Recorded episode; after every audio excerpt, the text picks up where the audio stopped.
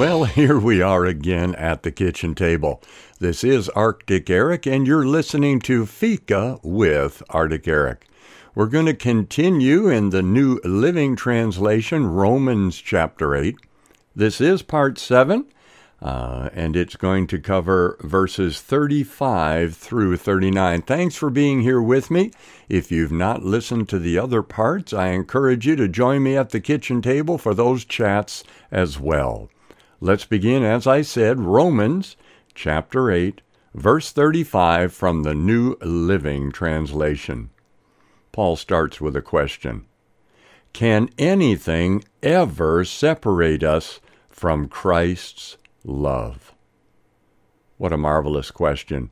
And I think it's a question that the Holy Spirit wants to help each of us to be able to answer individually for ourselves, to convince us ourselves is there anything that you could do or think or say that could separate you from the love of God that's found in Christ Jesus, from Christ's love for you? Now, we've looked here in chapter 8 that Christ not only uh, declares us innocent through faith in Him of all the charges against us, what a wonderful assurance that is.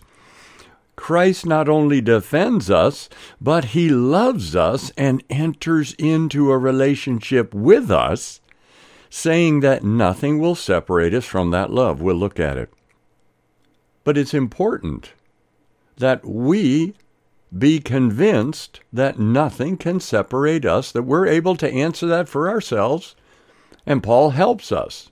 He gives some good argument and understanding here. Does it mean he no longer loves us if we have trouble or calamity, or are persecuted, or hungry, or destitute, or in danger, or threatened with death? That's, that's good to know because when trials and tests and troubles come, sometimes there are those thoughts that come and say, Well, God's turned his back on you. You deserve this. Something you've done or haven't done has brought this evil upon your head. But let's look a little bit here at, at what Paul went through. And Paul's the one who wrote this. Paul's the one who's totally convinced that nothing could separate him from the love of God in Christ Jesus. What does Paul say in 2 Corinthians chapter 11 verses 26 and 27? Paul says, I've been constantly on the move. I've been in danger from rivers, in danger from bandits, in danger from my fellow Jews, in danger from Gentiles, in danger in the city, in danger in the country, in danger at sea, in at danger from false believers. I have labored and toiled and have often gone without sleep. I have known hunger and thirst and have gone without food. I have been cold and naked. I cannot uh, relate to everything he shares here, but I can relate to some of it, and I'm sure you can relate to parts of it. But look what else Paul says in 2 Corinthians chapter 12, the very next chapter. That is why, for Christ's sake, I delight in weakness, in insults, in hardships, in persecutions, in difficulties.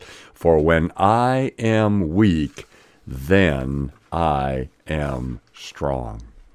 When it comes to the things of God, weakness is a great strength. When, when we recognize, I can't do this, I can't live this Christian life apart from the enabling grace of God that's found in Jesus Christ, that Spirit of grace, as he's called in Hebrews, the Holy Spirit, the Spirit of Jesus Christ. I can't do it. I can't make it through these trials, trials and tests and temptations that come not on my own strength, not on my own power, not on my own faith, not on my own ability.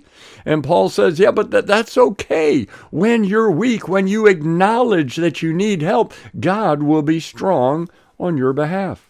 Verse 36 As the scriptures say, for your sake, we're killed every day and we're being slaughtered like sheep. Paul's quoting Psalm 44, verse 22 here. Continuing in verse 37 No, no, nothing, none of these things. No, despite all these things, overwhelming victory is ours through Christ Jesus who loved us. Let's read that again. Paul's answering the question here Can anything separate you? Can anything separate you? You here with me at the kitchen table. Can anything separate you from Christ's love? No. Nothing can, despite all these things. Overwhelming victory is ours. It's yours through Christ, who loved us, who loved us, and who loves us now. Let's think about this. There's a scripture that says, Behold, look at, understand, perceive, receive, behold the manner of love the Father has placed upon us, that you and me and all who believe should be called the children of God, the sons of God. When he says, Behold, let's look at that manner of love. It's a reality and we can receive it.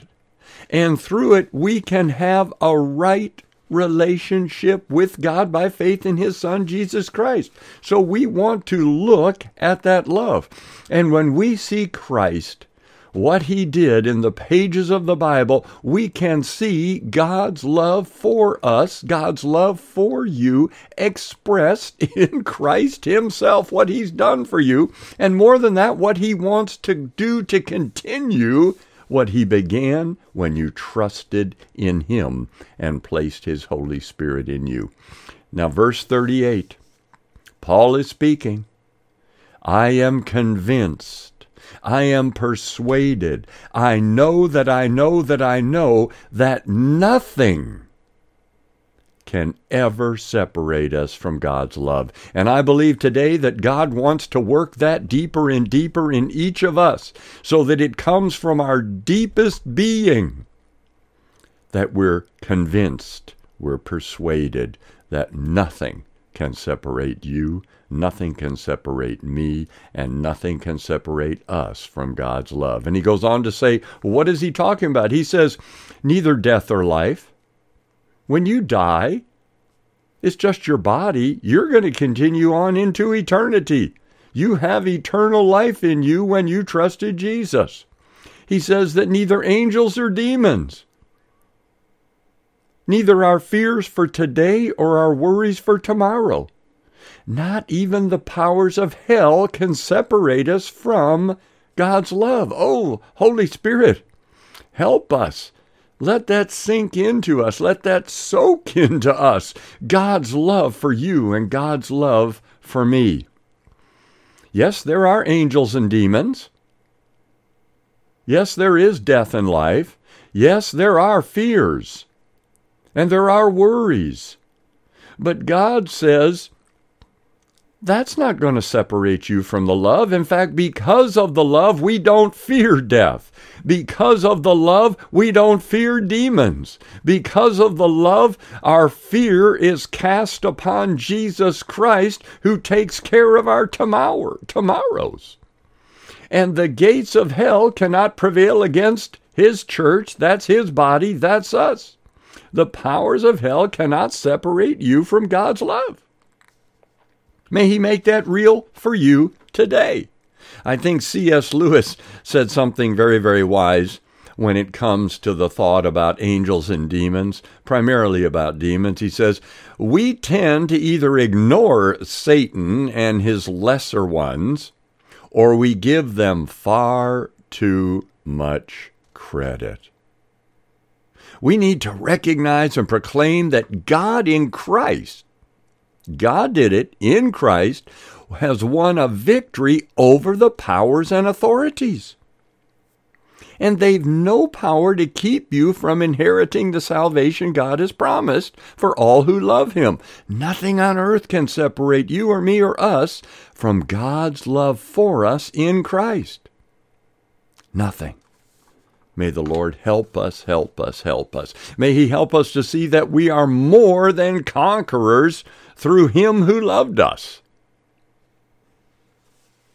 Verse 39 No power in sky above, in the heavens above, or in the earth below. Indeed, listen now, this is speaking to each of us. Indeed, nothing in all creation will be ever able to separate us from the love of God that is revealed in Christ Jesus our Lord. Listen, this conviction, this understanding, excuse me, this being convinced and understanding and persuaded, it comes to us as God through scriptures reveals Jesus Christ in his fullness as your Lord. Let's not stop with meeting him. Let's not leave him at the altar, but let's go on with him in Scripture by the Holy Spirit so that God can reveal to us his love for us as it's revealed in Jesus Christ the Lord. Marvelous, isn't it? Let's look here uh, in John chapter 16, just real quickly as a thought here with uh, verse 39. Jesus is speaking. He says, There's so much more I want to tell you, but you can't bear it now. But when the Spirit of truth comes, he will guide you into all truth. He'll not speak on his own, but he'll tell you what he has heard. He will tell you about the future. He will bring me glory by telling you whatever he receives from me.